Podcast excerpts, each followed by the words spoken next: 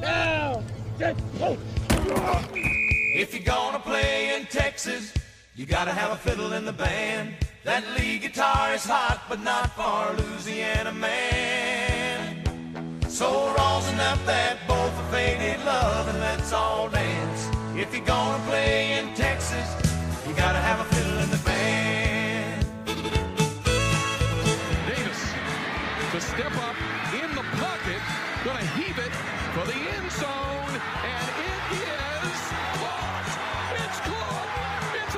a Touchdown, Whitley. Going to throw. Throws back. He's going to get it. He's in the end zone. Oh, believe it. If you're gonna play in Texas, you gotta have a fiddle in the band. That lead guitar is hot, but not for Louisiana man.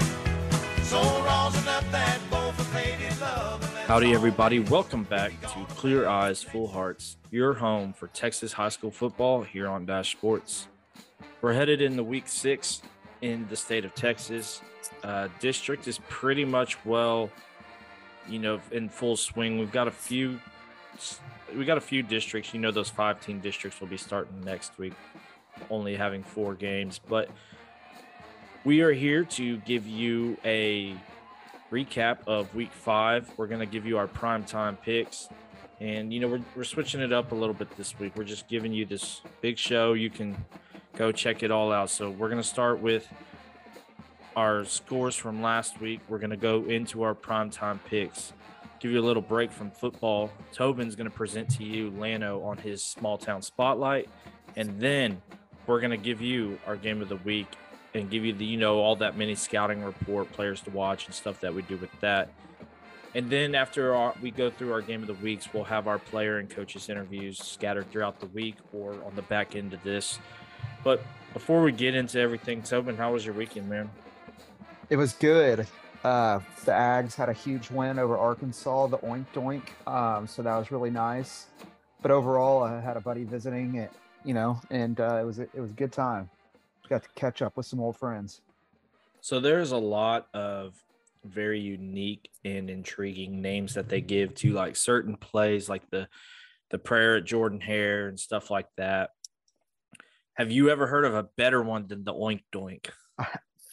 As soon as I heard that, I just started like dying laughing, just because I I have fr- you know friends and stuff like that that are Arkansas fans, but they came in very confident to this game after uh, winning last year, which they have a good squad, not taking any, anything away, but the confidence almost became an arrogance, and so um, I was really just happy that the Ags were able to you know take the tenth out of eleventh game from them and really uh, just just uh I wouldn't say a statement win, but kind of got back on track. It was nice to get get back on track with the second top 10 win you know or top 15 win. I'm sorry. there's a top 10 win It is yeah, top 10 win. I'm sorry. Yeah, you're right. So you were you were pretty caught up with a bunch of work stuff. I think you might have been traveling or supposed to travel. But anyways, we haven't been on the uh we haven't been on a call together since the Frost Polar Bears got their first win. Did you see that? Yeah, I was really excited. I talked to Coach Gib- Gibson briefly after that win. A lot of things they did right on the field, and uh, just really that first win's the hardest. So just glad he got that out of the way and kind of can relax and really kind of not worry about getting that first one, but really work on you know more more. Uh, I guess just settling in. It, you always feel a little bit more settled in after you get that first win and get it off your chest. Yeah, it was it's just really good to see a good guy get get success headed his way and you know somebody that deserves it and does everything the right way. So just wanted to take a second to congratulate him and the Frost Polar Bears. Uh, you know, they got a obviously they aren't they're still hungry for more, but the first like you said, the first one's always like the hardest to chase and get catch. So congrats to them. Hopefully we uh it's the first of many and we will continue to follow them as far as well as all the other teams that we follow. Uh, every time we interview somebody, it's fun to keep continue to follow them and keep up and see what they're up to, kind of deal. So, One hundred percent. but without further ado, you ready to get into last week's scores? Let's do it.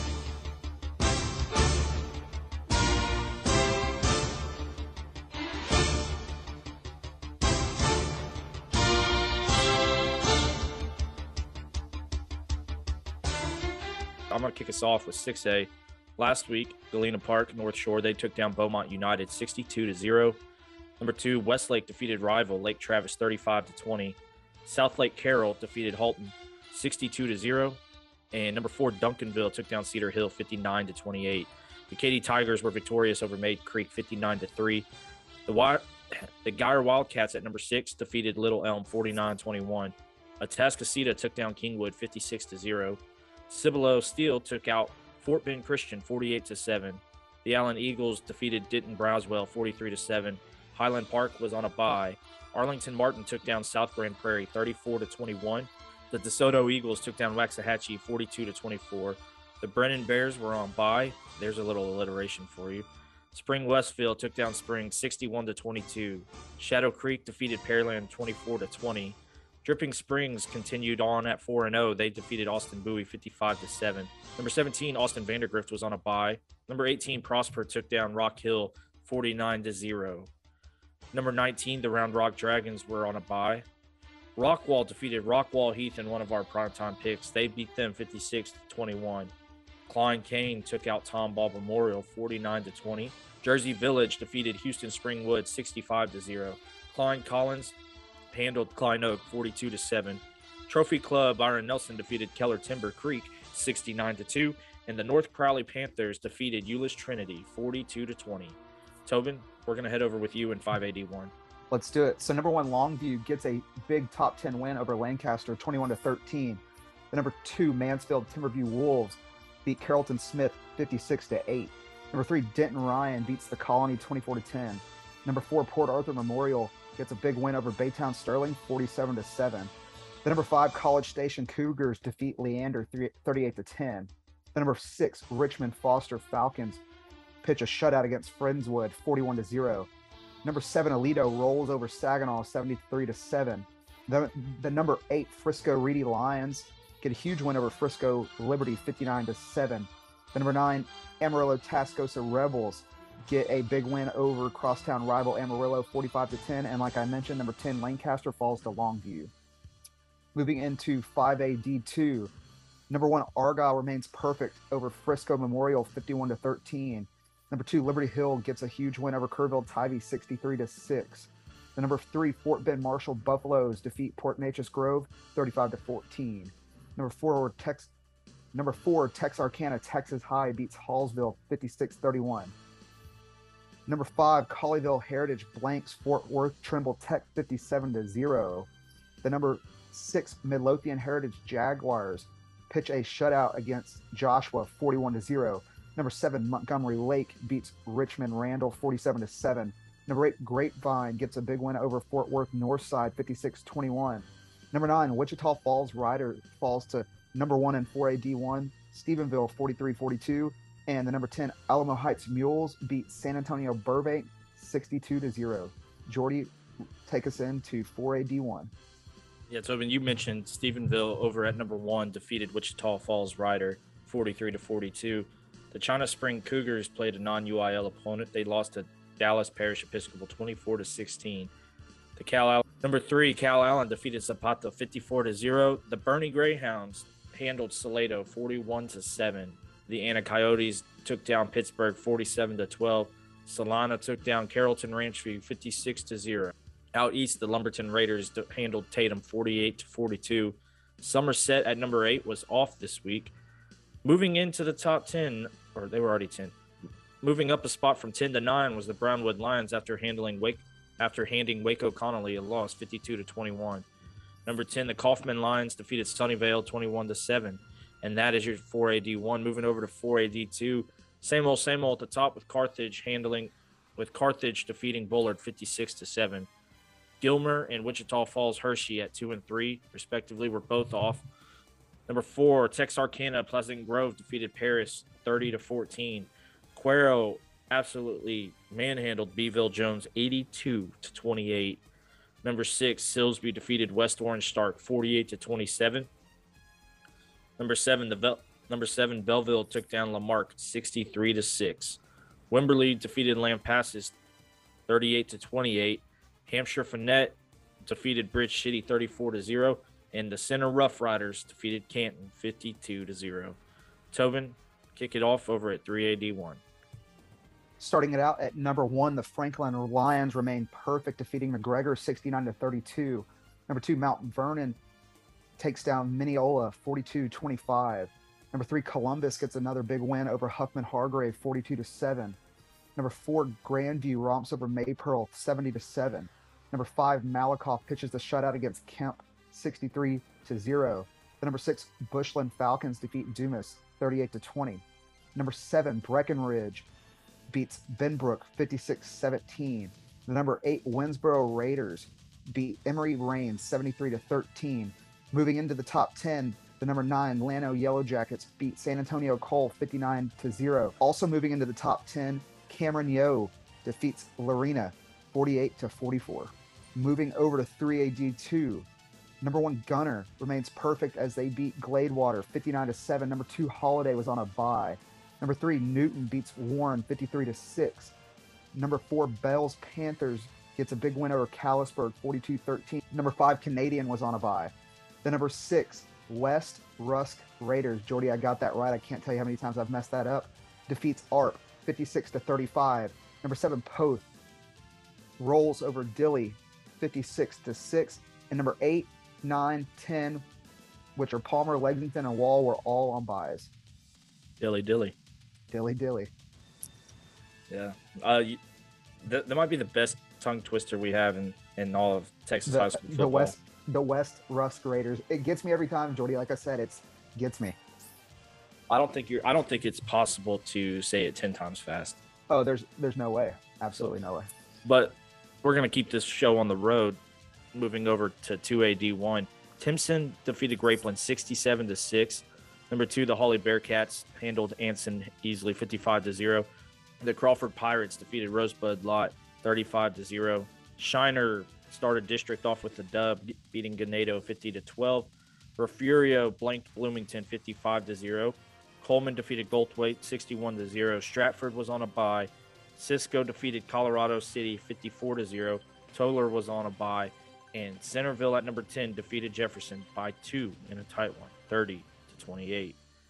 2AD2, number one at the top was Mart. They defeated Meridian 67 to 0. Number two, Burton.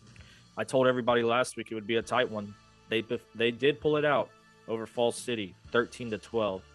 Number three, Wellington defeated Panhandle 26 to 13. Wink over Water Valley 60 to 16. Chilton defeated Deweyville 52 to 18.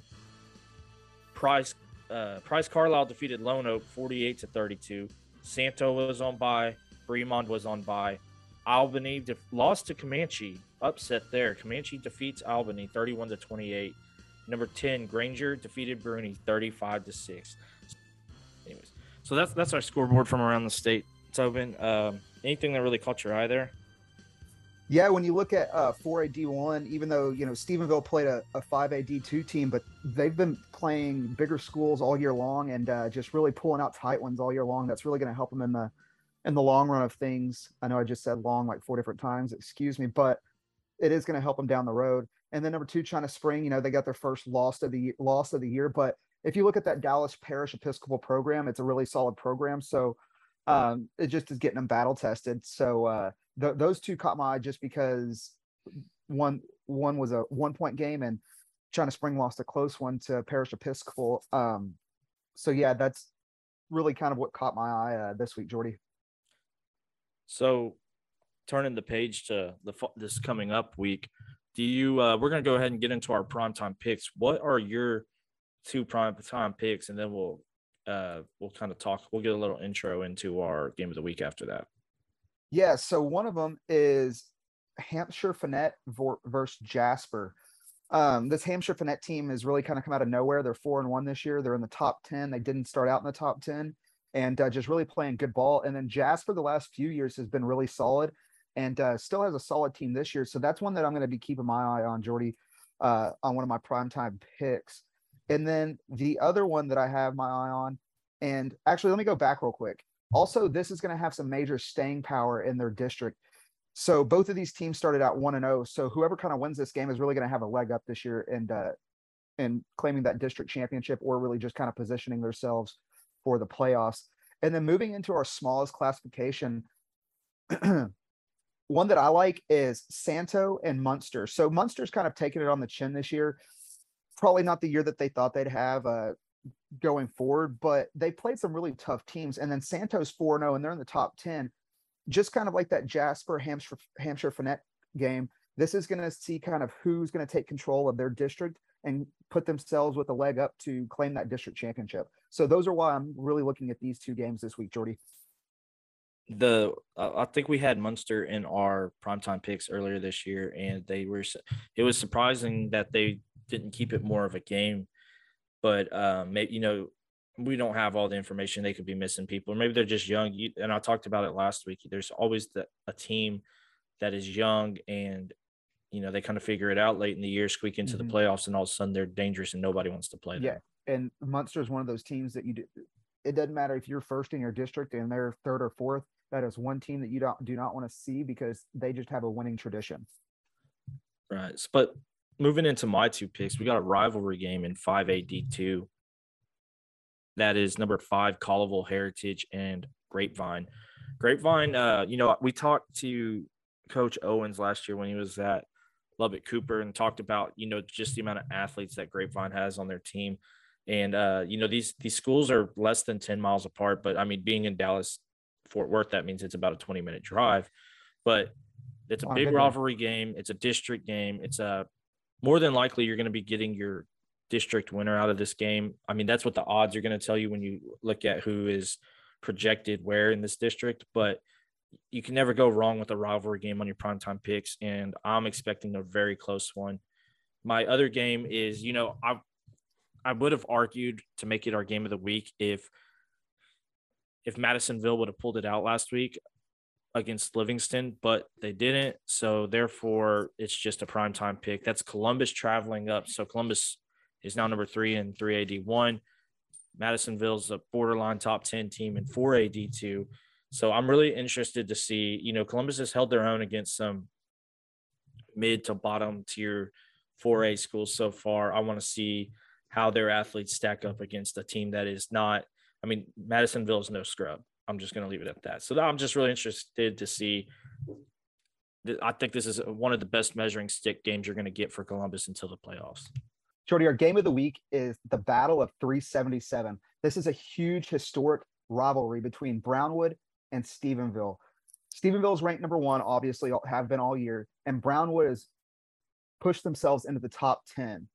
This, depending on who you ask, is probably a top 50 rivalry in Texas. These two teams do not like each other at all. Jordy, I'm going to ask you just historically, who do you think leads the all time series?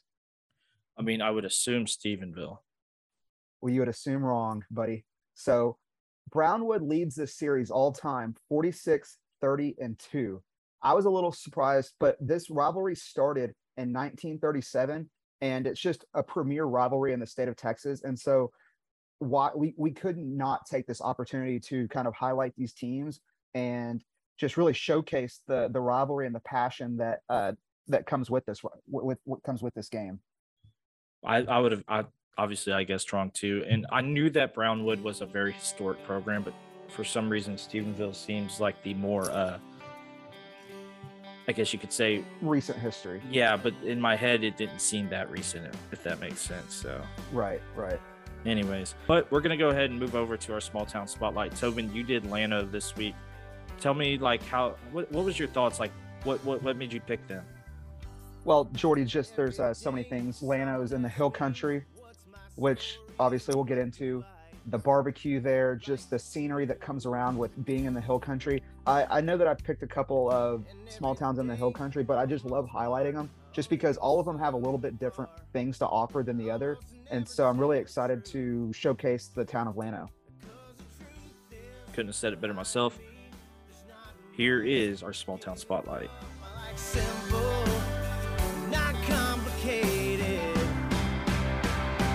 Small town kid driven by rock music and some honky tonk in the mix.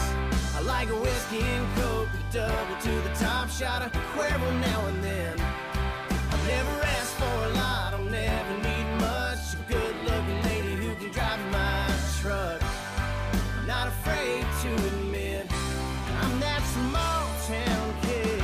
All right, Jordy. Uh, one of my favorite things that we've done is the hometown spotlight. Um, listeners, if you're not familiar with this, uh, this is where we kind of highlight a town and just uh, some of the history that goes along with it, some of the cool things to do there, places to eat, and uh, just just you know different tidbits about it. And for this week, mine's going to be Llano, Texas. So a little bit about the history of Llano. It was established February 1st, 1856. Llano is located in the hill country, 65 miles northwest of Austin and 102 miles north of San Antonio. Llano starting out, was nothing more than a frontier trading town, trading town on the Llano River. However, over the years, there were big plans for Little Llano. In this tiny town in the hill country, it had many resources. One of the biggest ones at the time being iron deposits at Iron Mountain. This attracted many people from not only Dallas, but other northern states. Llano's boom years were between 1886 and 1883. During this time, there were some major projects that were in place for Llano, such as a dam, electric power plant, streetcar system, and electric streetlights. During this, steel town, steel town names such as Pittsburgh and Birmingham were thrown, thrown around. Was thought to be the next Pittsburgh of the West. Unfortunately, the only projects that were completed were the dam and streetlights. Now, some of the industry in Llano is farming, ranching, the granite industry, and tourism with its proximity to the hill country. Some of the cool things to do in Llano are cool off at the Llano River that runs right through town, catch some live music at the Llano Country Opry, hunt in what is considered to be the deer capital of the world, or stay at the same hotel as Bonnie and Clyde, which is called Dabbs Railroad Hotel Bed and Breakfast. Next, we're going to move on to some of the places to eat, and I would be shunned from the Here we go. Here we go. I would be shunned from the state of Texas if I didn't start out with the world famous Cooper's Barbecue. I think their name says all says it all, and I really don't have to go into detail because if you don't know what Cooper's is, then I highly suggest the next time you're in that area, you stop there and basically order the whole menu. If you're not feeling barbecue, head over and grab Tex-Mex at La Hacienda de Jalisco. And if you have a sweet tooth for that night, since we are a football podcast, I wanted to touch on the Llano football team. Llano's coming off a very solid 9 and 2 season where they rolled through their district at 4 and 0. Jordy, Llano is my hometown spotlight. Don't know if you have anything you'd like to add about them, but um, I thought it was very interesting that um, they were supposed to be the Pittsburgh of the West. I mean, Pittsburgh is a major city, uh, you know, up in the Northeast, and uh, that's just kind of very interesting that that was what their what their kind of thought process was with the uh, with the po- deposit that they found there. And you know, I could see it honestly. Um, if it would have developed into the same size as Pittsburgh, it would have had a relatively similar setup with the river running through the city. Yeah, yeah, like exactly. Um, Who knows if Austin would ever been a thing if uh, Atlanta would have developed? Exactly. And um, you know, another thing about Llano is just how have you driven through there? Oh yeah, Yeah, it's just a really beautiful downtown area, and the river that runs through right there. I guess that's technically the northwest side of town. yeah, yeah. just, just past the uh, square and everything. It's just really pretty there, and you know, compared to that, you know, that rock bottom river that they have compared to the clay that we have down here in Southeast Texas, just the rivers up there are so much nicer, and they really complement the country, Oh the, yeah. the, the hill country area that they're in. Uh, And you you're not far the- from all the lakes and everything like that. I mean, yeah, you're- it's it's prime distance time. Yeah, it's a prime time and then you can tell just by driving through the town that it's you know very there's a very heavy influence from the deer hunters there as Mhm. many people are always advertising feeders deer corn for sale and stuff like that and different paintings around and then obviously cooper's is always going to hold a special place in my heart we uh i I mean, we, we moved around so many times with our leases and stuff, but we used to hunt all around the hill country. I was a kid, and I remember my dad taking me to Cooper's one time and telling me it was the best barbecue I was ever going to have. And at the time, I did not really uh, know. Like he told me, you know, this is famous, this is best you're ever going to have, and it never really clicked until I went later as an adult, and I was like, man, I did not know what I was eating back when I was a kid. Kind of like, you know, I Yeah, wish we knew it was the about it. glory days back when it was the glory days. yeah, it was like it's like, are we really having to go here again? Like, you know, and like you don't really like understand it. And now it's like that you, you know, now that you're having to pay for your own barbecue with uh, brisket prices the way they are now, you know, Oh, like man, I, I should took advantage of it. now looking back at it, I mean, inflation kind of still it was it is what it is. Barbecue's always been an expensive plate. I can't believe he bought an eight year old that that two meat plate. You know, like now looking back at it, I was spoiled. Yeah, I hope you, I hope you ate all of it. Oh, I guarantee you, I did. I, I've I've never met a full. I've never not finished my plate. They have you heard the theory of what rich people do? No. So rich people do not finish their plate, their meal anywhere they go because they don't want to portray that they are poor or hungry or looking for their next meal. E I could never, never. well, That's all so, right. But it, and and you know, and the worst part about that is is like you'll never know whether your meal was good or not around me because I'm gonna eat every single ounce of it either way. I So might what- run to the bathroom trying to- afterwards if Tobin's cooking, but are you trying to say, are you trying to say something about Landry's cooking? No comment. I love I love eating buttered noodles every night. but all things in all seriousness, uh, when you texted me that you were going to do Llano, I was super hyped to talk about it because it's just I haven't spent a ton of time in Llano, but I've spent a, multiple drives going through Llano yeah. stopping there for food or breaks or whatever, and it's just it's a really nice town. It's beautiful downtown. I can't state that enough, and I'm yeah I'm- it's a it's a great little town i mean that it's a it's a it's a prototypical texas small town you know it's uh it's it's it's absolutely gorgeous But that's our small town spotlight. We hope that you enjoyed the research that Tobin did in our in our banner. We really enjoyed talking about Llano. For that, let's take it back to the top. Here in small town USA.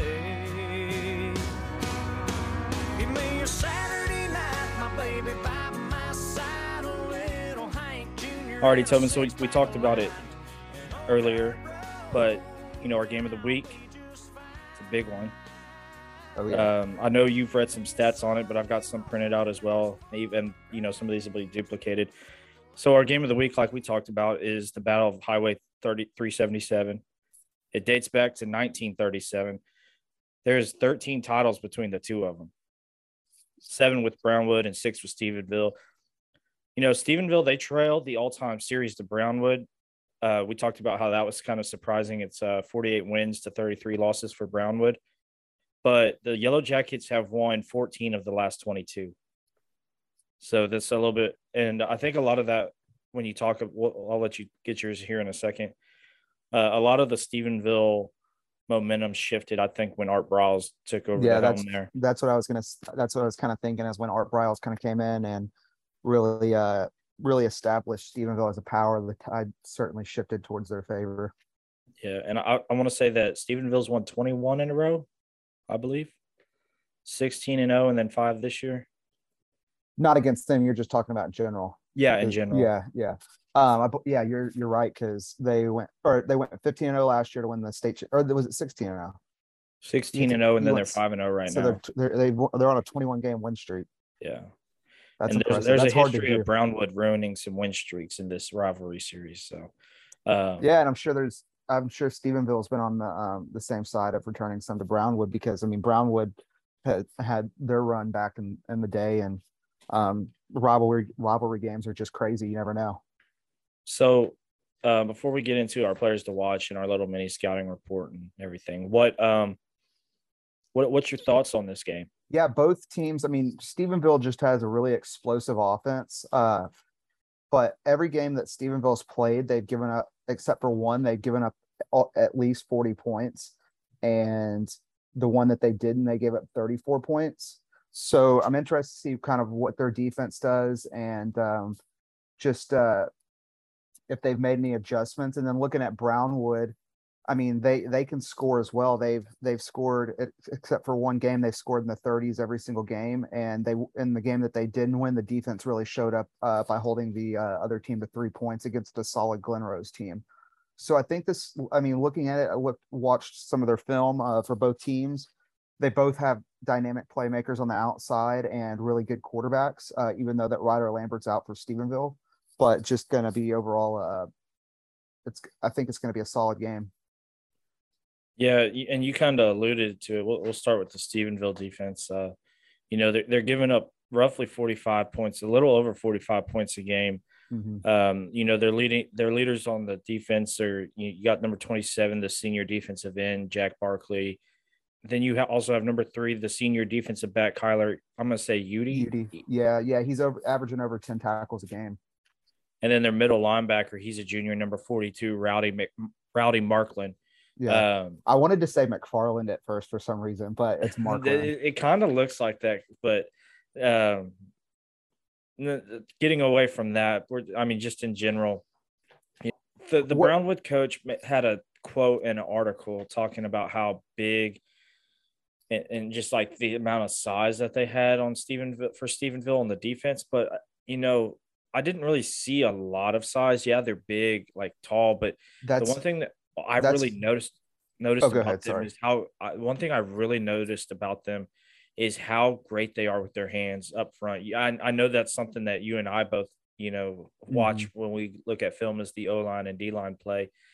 And they've played some pretty big offensive lines, especially uh, who did they play last week? They played they played Rojo, Wichita Falls uh, Rider. Yeah, they played Rider. Well, and, and, just to say, they're going to play a big, big offensive line this week. I don't know if you've seen Brown. Yeah, the, we'll, we'll get into that. I, I, did the averages for you, so.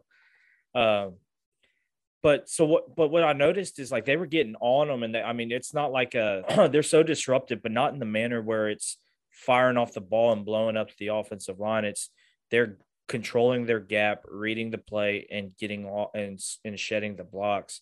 And mm-hmm. it's some of the most impressive work I've seen thus far up front and and then the rest of the guys you know they're they're flying around and when the gaps are controlled up front by the defensive line oh it makes it it makes it so much easier for the linebackers.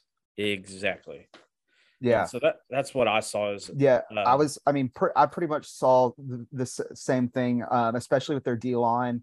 Um, like you said they're not they're not overly like i guess you know weight wise they're not big but they're tall and they're pretty stout. Um, i mean I, I didn't look at the numbers but i'd have to guess they're all at least six two, six three, tall, probably taller than that. And uh, it's really hard as an offensive lineman if that, like you said, they use their hands well. So if they're able to kind of like keep you at arm's distance, they're able to shut off those blocks and really control their gap. So uh, that's that's what's going to be interesting, kind of. Um, and I know we're going to talk about them later, and uh, but to see if they're going to be able to do that because Brownwood's offensive line is massive, uh, height wise and weight wise. So that's going to be interesting to me. Yeah, uh, why don't we go ahead and just jump on into that real quick? Uh, talking about the Brownwood offense. Um, so I'll, I'll, let you just kind of talk about that, and then I'll put in my two cents after you introduce us to them. Yeah, I mean, it's really, really what it comes down to is uh, two, three things for me. The offensive line is massive. They do a good job at keeping their quarterback clean. Um, their quarterback's name is Ike Hall. Really, just a dynamic playmaker. Um, so that's really I've kind of put two things into one. So uh, Ike Hall just really can do a lot of things with the ball in his hand. And then wide receiver Thad Hines, he's about 6'3, 190, and the dude just makes plays. Him and Ike have a great connection. I watched a little bit of their game um, last week with Connally, and those two are just they they had themselves a day. I mean, in the first half, uh, Connally put up a good fight, and then Brownwood in the second half just really kicked it in the gear and really took over the game. And then the running back uh, for Brownwood, Conlon Anderson, he doesn't necessarily get like explosive plays, but he gets like five, six yards of pop when they need him, like on a third down. And he really keeps the chain move chains moving. And really, that's all you need because those two other two, like I mentioned, Ike and Ike and Thad, those dudes are gonna they're gonna make plays and make explosive plays. So if he can do that for them, that's really all they need. Really, just to keep them honest. Yeah, yeah and I'm one of that. So those were Ike and Thad were two of my three players to watch, and I had to give some love to Big Seventy Seven Isaac Gray up front. So you know, you talked about how big they are. They are averaging like the average person on their offensive line is a little over six one and two hundred fifty pounds. Yeah. Gosh. So that that's that's the average. And then, uh, but number, uh, but Isaac Gray, I mean, the one thing I will say about this offensive line is they are huge. And when they get on you, you are in trouble. Mhm. And they they seem like I there Connally was doing a lot of stunts and and stuff like that, and they were able to pick up on almost all of it. Now, did they get there? I, I think they leave a little bit to a little bit to be desired when it comes to being, you know, how lumber and athletic they are, but also at that size, it doesn't really matter to a certain extent. So, but Gray, he he moves good and he he can pull, he can do whatever. When he can get to the second level and he's not going to get juked out by a linebacker and whiff a lot of the time. And so he was one guy, he's the left tackle, and he just does a really good job. And I wanted to give the big boy some love because all we talk about is skilled position guys when it comes to players to watch. Yeah. Um, but excuse me. But I, I like with you, I think the running game is going to be very important. Um, because what'll happen is if you if they don't respect the running game, I'm sorry, if Stephenville's able to control the running game just by gap control, you got to get to the outside on these guys, but that's easier said than done. Right. Uh, Right. get No, your I athlete, get your athletes in space. Definitely. Definitely. Um, and and I was gonna kind of move in just you know talk since we're on Brownwood, I was gonna kind of move over uh to their defense if we want to. Yeah, Um, so they have a very similar defensive line to how Stephenville does. They're- to me, they did. Um, they weren't overly like, like, like we mentioned, they weren't overly like weight like heavy, but they were like they're just big dudes, like like just stout, like you know, 6'2", 220 or something like that. Like those dudes were they were big and they were they were they had good fire off the ball, and uh, I think that they they they played pretty well in the gap control and uh, can and making sure that their linebackers were able to uh, to to kind of play freely. And uh, they were just they were they really impressed me by how good they get off the ball. Uh, the one thing I really noticed about their defense is the pursuit of everybody. Mhm. Because if there's one thing I would say that they have struggled with, I guess you could say, uh, I mean, when you're only giving up 18 points a game, you're doing a pretty decent job. But they struggle with getting the guy down on the ground, like missed tackles and stuff like that in open space. But they do such a good job of flying to the ball. It they they it's kind of similar to, you know, a safety's coming down on a on a wide receiver screen. He's got to at least slow the guy down. He doesn't have to make the tackle, but he can't let that guy get a free release into the open space. Right. Um, and they do a good job of flying to the ball, slowing the guy down, and then swarming, much like the uh, Stephenville defense does. Yeah, there was there was one guy that really caught my eye that always for Brownwood that always kind of seemed to be in on the tackle, number 44, Cole Miller. The dude's abs he's he's really good, but he's a big guy and he moves well. He's 6'3, 230, and he just always seemed to be around the ball. Yeah, him, him, and the outside linebacker number six, uh, I think it's Chance Jones. They, I mean, those, I, they're not always eh, for every time I noticed it, they were lining up on the same side of the ball, and uh, and Cole would demand a lot of attention, and then and then Chance is just free range to the quarterback, creating havoc, and that's when I started to notice like that guy does a really good job of even if he doesn't make the tackle, he's slowing them down and giving the rest of the defense a chance to get there and gang tackle. Yeah, definitely. I agree. I agree. And then switching it over to the the Stephenville offense, you want to talk about explosive 52 Gosh. points a game. I And it mean, seems higher. Than, we it, it where do we seems like that's a low number compared to what they've done. Yeah, I mean, every game they've been in is a shootout. They haven't, I mean, each game has been decided by a touchdown or, or a touchdown, maybe a touchdown and a field goal or less. Um, and just absolute barn burners. One of the things that impresses me about Stephenville is that in two of the games, I want to say it was against Everman and against Rider, they were down for most of those that game and won in the fourth quarter. So they've already had some really hard fought battles. I mean, they beat Rider 43 42 and they beat Everman 62 61. And those were just absolute knockdown, drag out games. And unfortunately, just because of that, they're down their starting quarterback. But uh, I mean, the the the backup is picked up right where uh, Ryder Lambert left off. Yeah. yeah, and that and that backup is sophomore quarterback number 20 Ryan Gafford. He uh he had his coming out party against uh yeah, against Rider last weekend. He, I don't remember what he, I think he threw for two touchdowns, maybe more than that. I think they threw for uh, around 320 yards last week. Oh wait, no, I'm thinking of Brownwood. Brownwood threw for two touchdowns and ran for the other. But anyways, he he they they had they had some fun last weekend over there at Tarleton's uh Texan Stadium. Did you just say Tar- Tarleton? Tarleton. It's Tarleton, brother. Tarleton. Yes. Uh yeah, so but but, but I just I just didn't want people to uh start making fun of you. Tarleton. You know? Tarleton. No, it's it's Tarleton. Tarleton. Yes. They're D1 now, dude. Yeah, but I guess I got to get their name right now that they're on the big stage. Yeah, so I was I was pretty. Coach right. Webb's gonna kill if Coach Rodney Webb is listening to this. He played over at Tarleton, so he's gonna he's gonna get my butt on that. So I was I was right though. Um, they threw for or I was one one yard off, but they threw for three twenty one and five touchdowns last week. Yeah, that talk about stepping up and filling some shoes. I know I know they've been feeling out different quarterback positions since Lambert went down. But he, I think he, uh, we'll we'll talk to Coach Doty tomorrow. But I, I would think it's safe to say that he he uh he earned another week at the at the helm. Oh, I mean, you have to eh, when you throw for 320 yards, five touchdowns, no interceptions. They actually have his QB rating up right here. He was uh his QB rating was 144, which is super high. And the week before that, he was at 158. Uh, I guess while we're talking about it, we can go get into the other players to watch because you want to talk about stat monster, the junior running back Tate Marushka. 15 touchdowns. Say that again. He has 15 touchdowns so far. Yeah, and I think what they're five games in, and he's at what over he's over a thousand yards. I know that.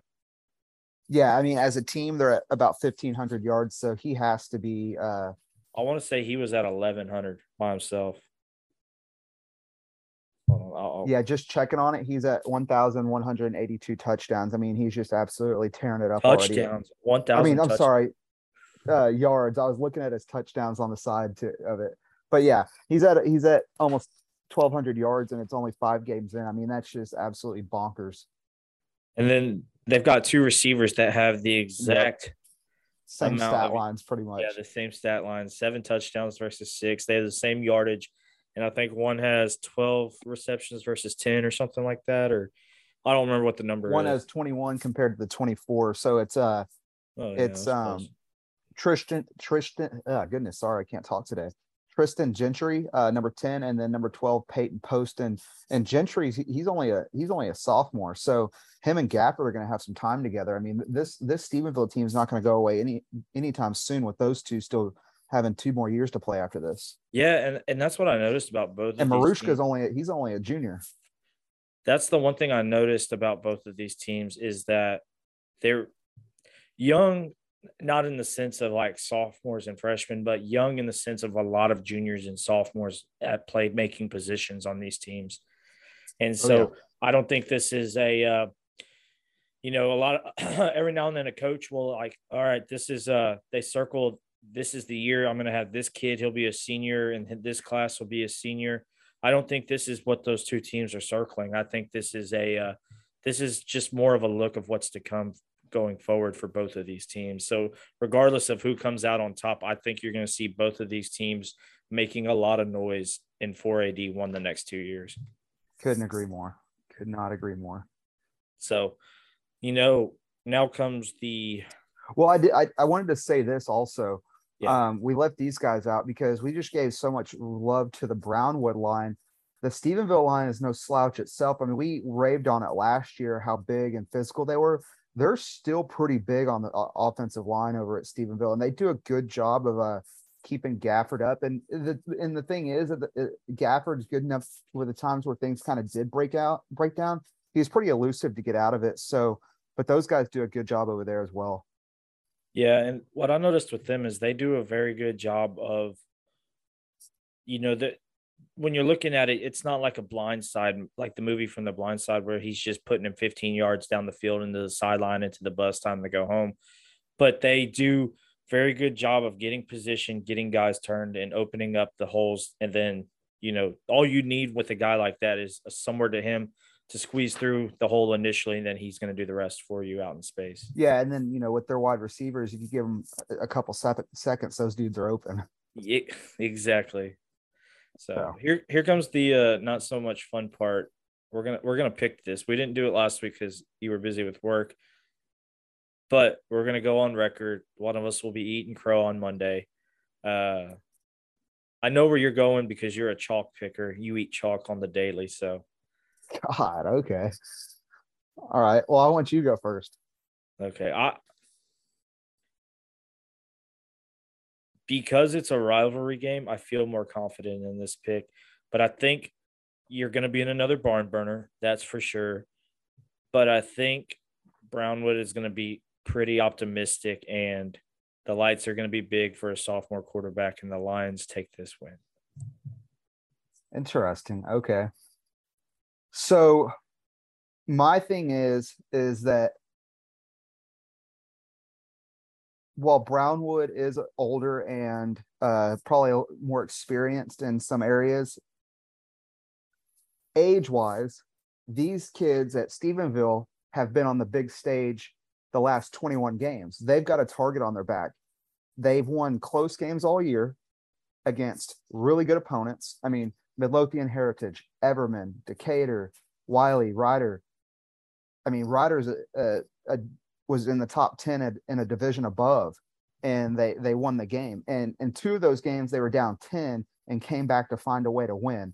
So I am going to pick Stephenville just because they've shown all year long that no matter the circumstance, they have the ability to come back and win. And so even if they get down, I don't think like you said the lights were too big. I don't think the lights are too big at all. I think they like being in that situation. So Stephenville, book it. What what did uh what uh what's the bald guy Jay Bilas say when uh A and M was losing to UNI Sharpie? Sharpie. Yeah. Sharpie. Put it in Sharpie, boys.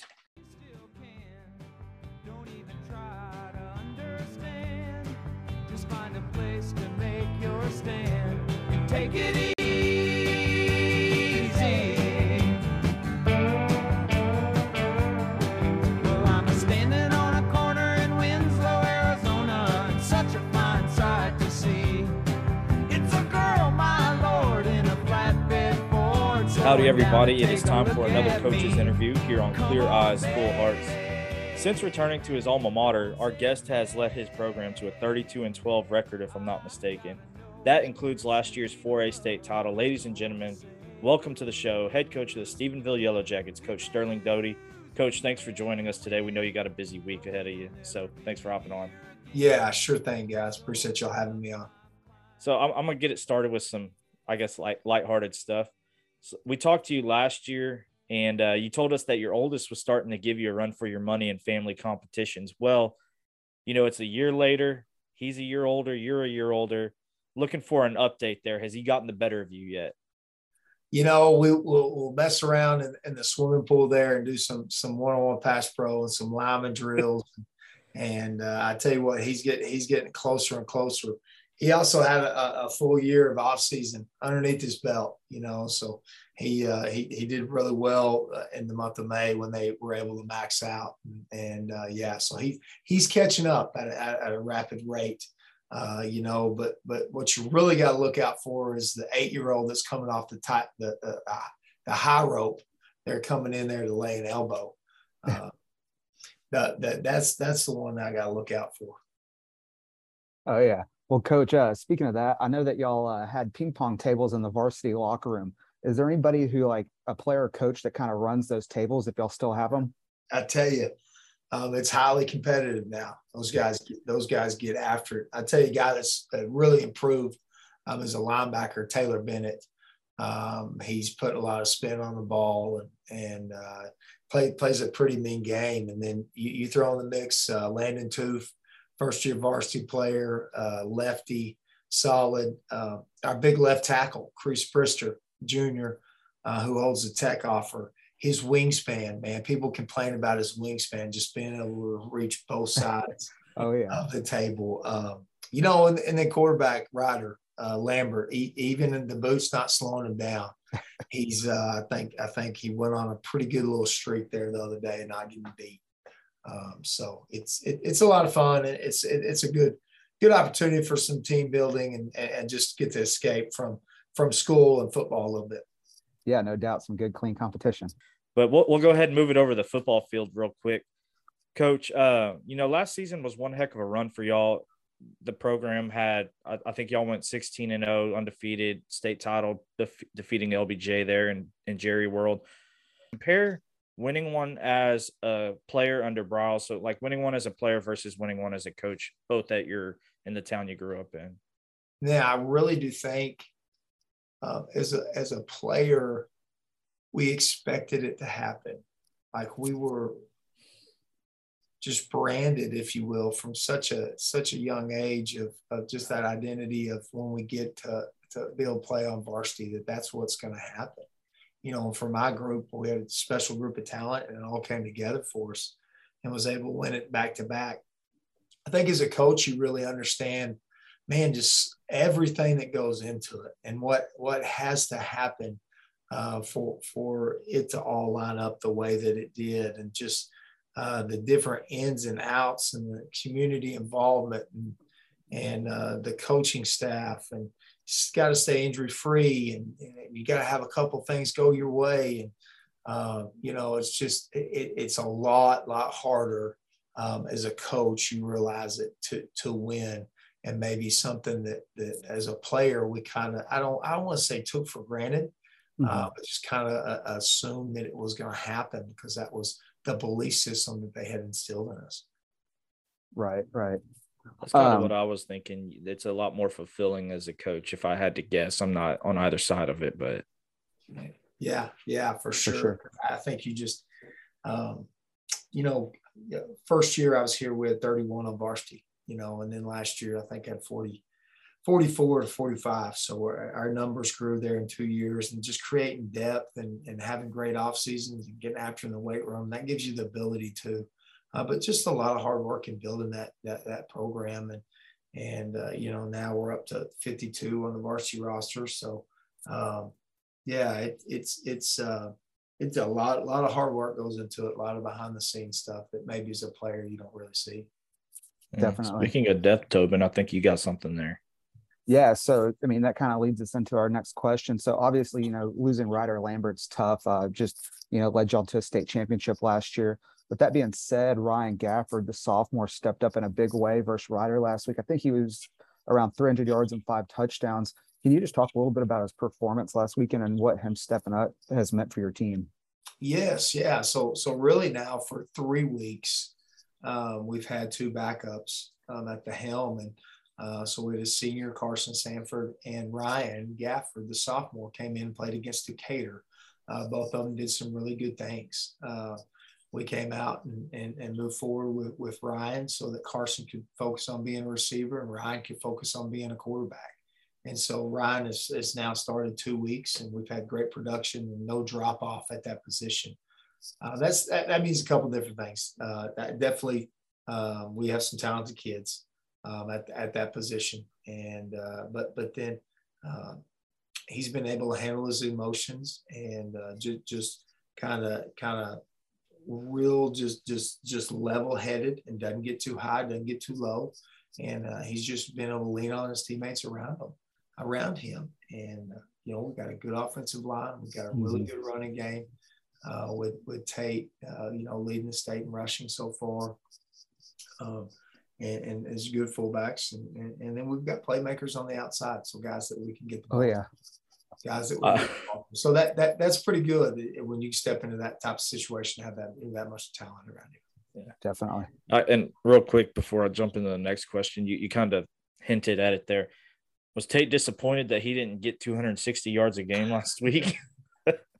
Yeah, I'll tell you, right. Rider's defensive front did a great job, you know, and their safeties, uh, man, their run fits were spot on. So he was getting five to six to seven, um, you know, and, and then they were talented in the back end too, and they made us really earn everything that we got. So um, it's good to know that when a team is really focusing on taking away your run, that you have the ability to push the ball down the field, uh, you know. But yeah, uh, it, you know, with him, uh, had going off there for the, about three games of 300. Yeah, kind of brought him back down. I think that 150 range. So yeah. and uh, you, that's that, that's the one thing I noticed about Rider last weekend was just it. It seemed that even when y'all had it blocked right, they were just feeling really well.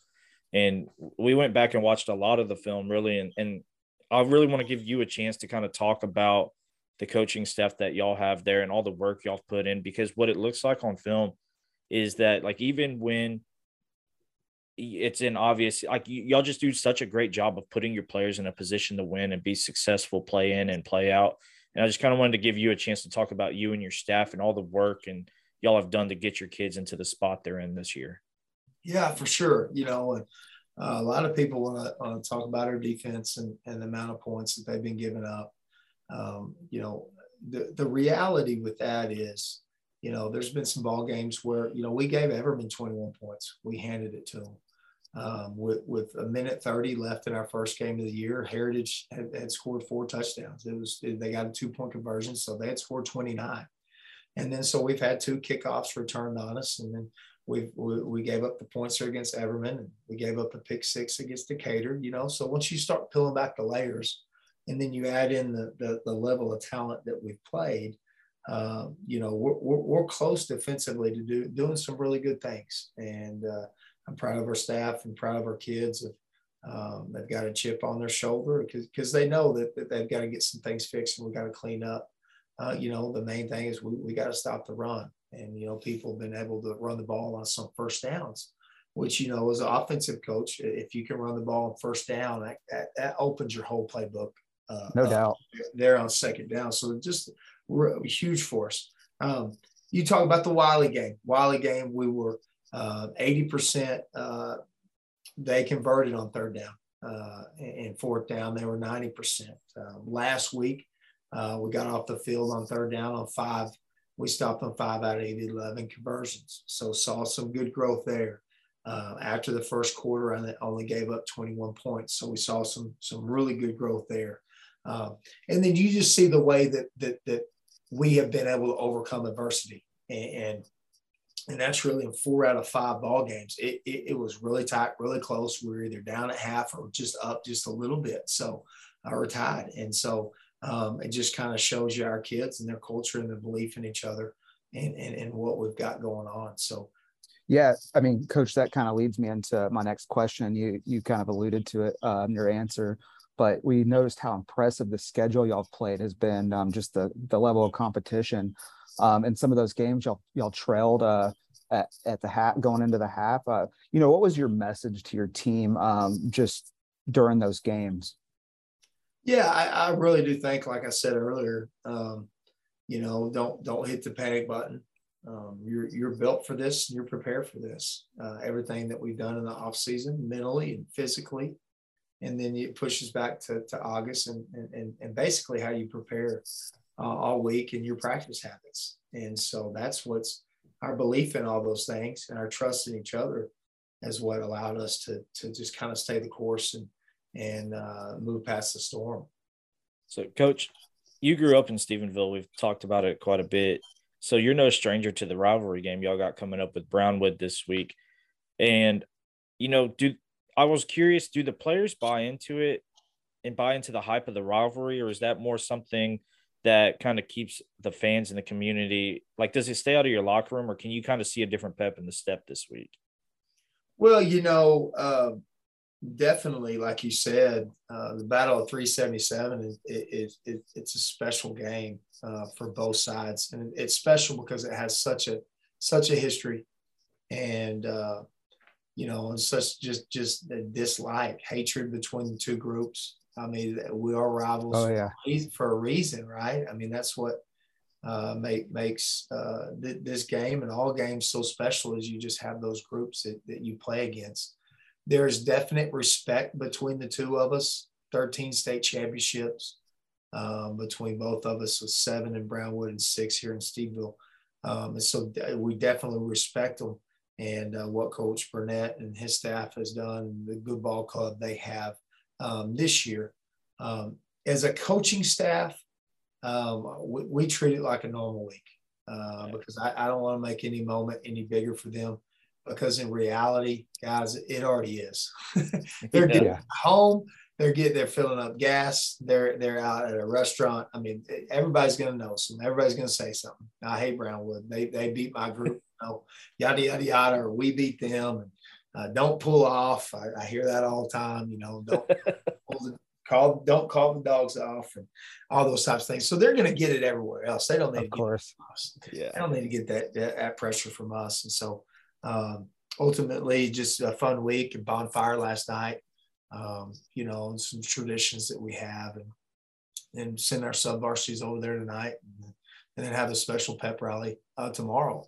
On top of it being the rivalry game, uh, we have a well, we pick out one game every year, and we call it the Heart of Gold game, where we're able to uh, take uh, nominations and we're able to pick one recipient that's going through a going through a hard time here in the community, and so it's just a, a sense of pride for for Stephenville and what we're all about. And we're able to bless that family then uh, with all the proceeds from t-shirt sales going back to them.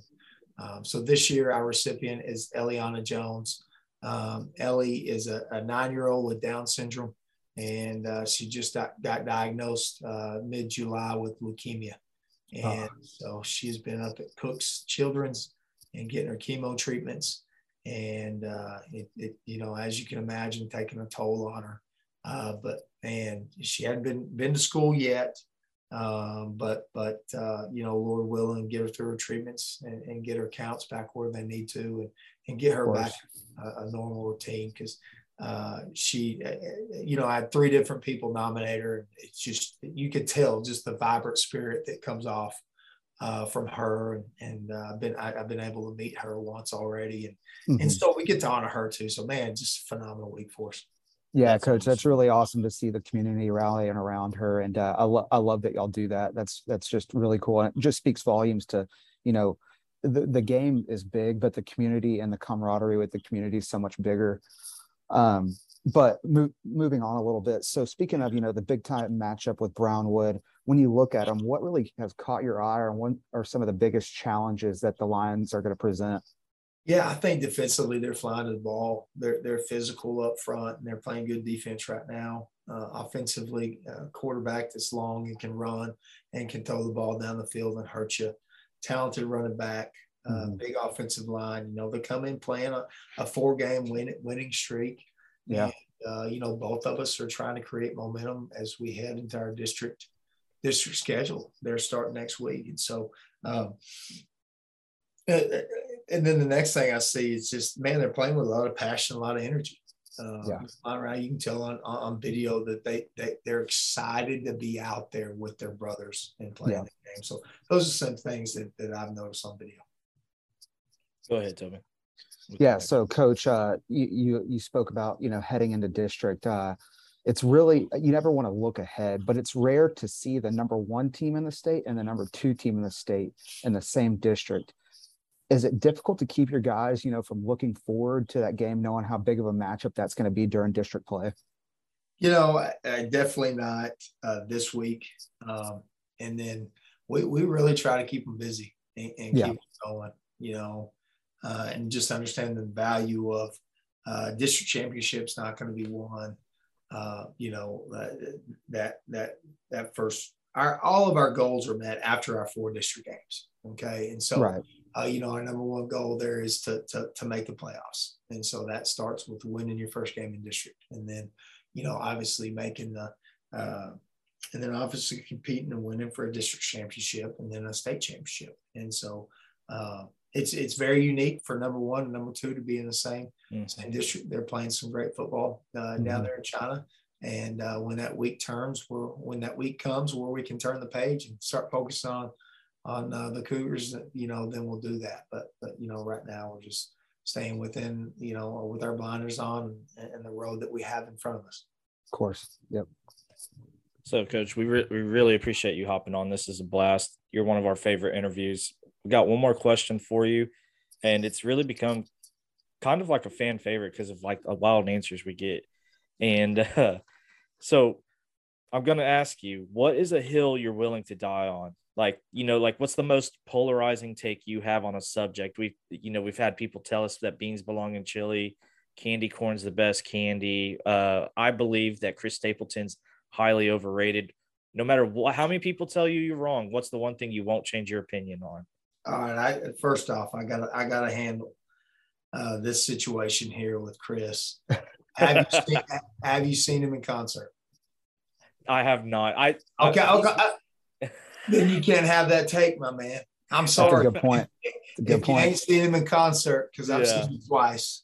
Yeah. Okay, let's see. Uh, open for the Eagles, saw him Oh, in nice. a place that's not great acoustics, Minute Maid Park.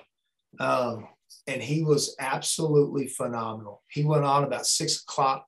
It's summertime, the sun was still coming in, uh, and Chris absolutely slayed it. And then I got to see him just last year. Uh, Willie Nelson opened up for him um, at uh, the Rangers Rangers ballpark, and uh, absolutely just just just killed it. So I want to challenge you, Jordy, that, that you need to go see him live Okay. before you have that hot take. a heel I'm willing to die on.